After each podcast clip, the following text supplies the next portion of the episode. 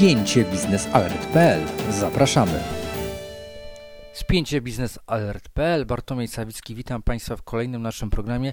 Tym razem porozmawiamy o tegorocznych nagrodach Nobla, głównie w dziedzinie chemii. E, a może i nawet e, klimatu, ale o tym za chwilę.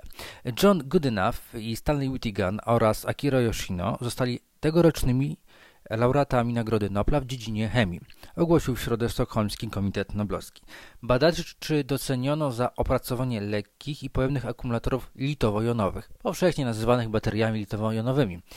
E, jak dalej podaje Komitet Noblowski, dzięki swoim pracom tegoroczni laureaci stworzyli fundamenty społeczeństwa bezprzewodowego, wolnego od paliw kopalnych. I tu moim zdaniem kryje się trochę odpowiedź, dlaczego jest to także nagroda w dziedzinie klimatu.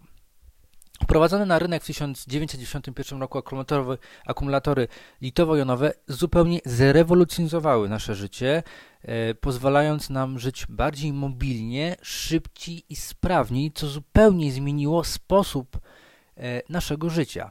E, używanie, te baterie litowo-jonowe są oczywiście używane w niezliczonych urządzeniach elektrycznych, od telefonów poprzez tablety, E, laptopy na samochodach elektrycznych czy magazynach energii kończąc.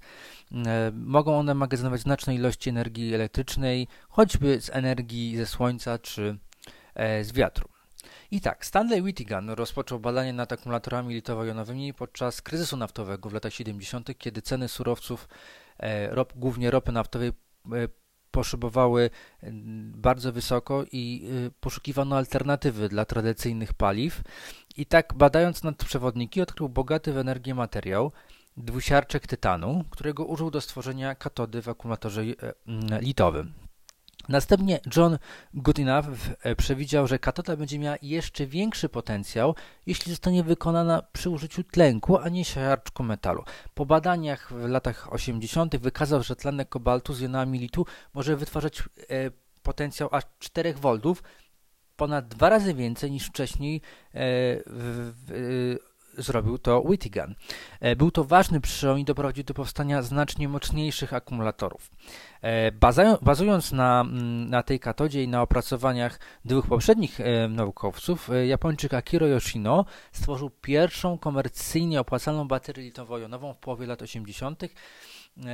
I tak od początku lat 90 skomercjalizowano baterię litowo-jonową, e, tworząc zupełnie nowy rynek i dając, moim zdaniem, początek transformacji energetycznej, którą teraz obserwujemy, mm, bo dzięki pracom nad bateriami litowo-jonowymi e, mówimy o elektromobilności, mówimy o magazynach energii, mówimy o możliwości wykorzystania szerszych magazynów energii poprzez magazynowanie energii ze słońca i z wiatru, przez to ograniczanie w końcu e, produkcji energii na podstawie paliw kopalnych, co w, następnie może, doprowadzić, może nas doprowadzić do zmniejszenia emisji CO2.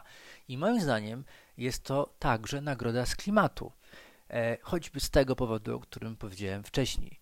W mojej opinii to są ojcowie transformacji energetycznej, którą teraz tak szeroko obserwujemy. To było spięcie biznesalert.pl. Bartłomiej Sawicki. Dziękuję.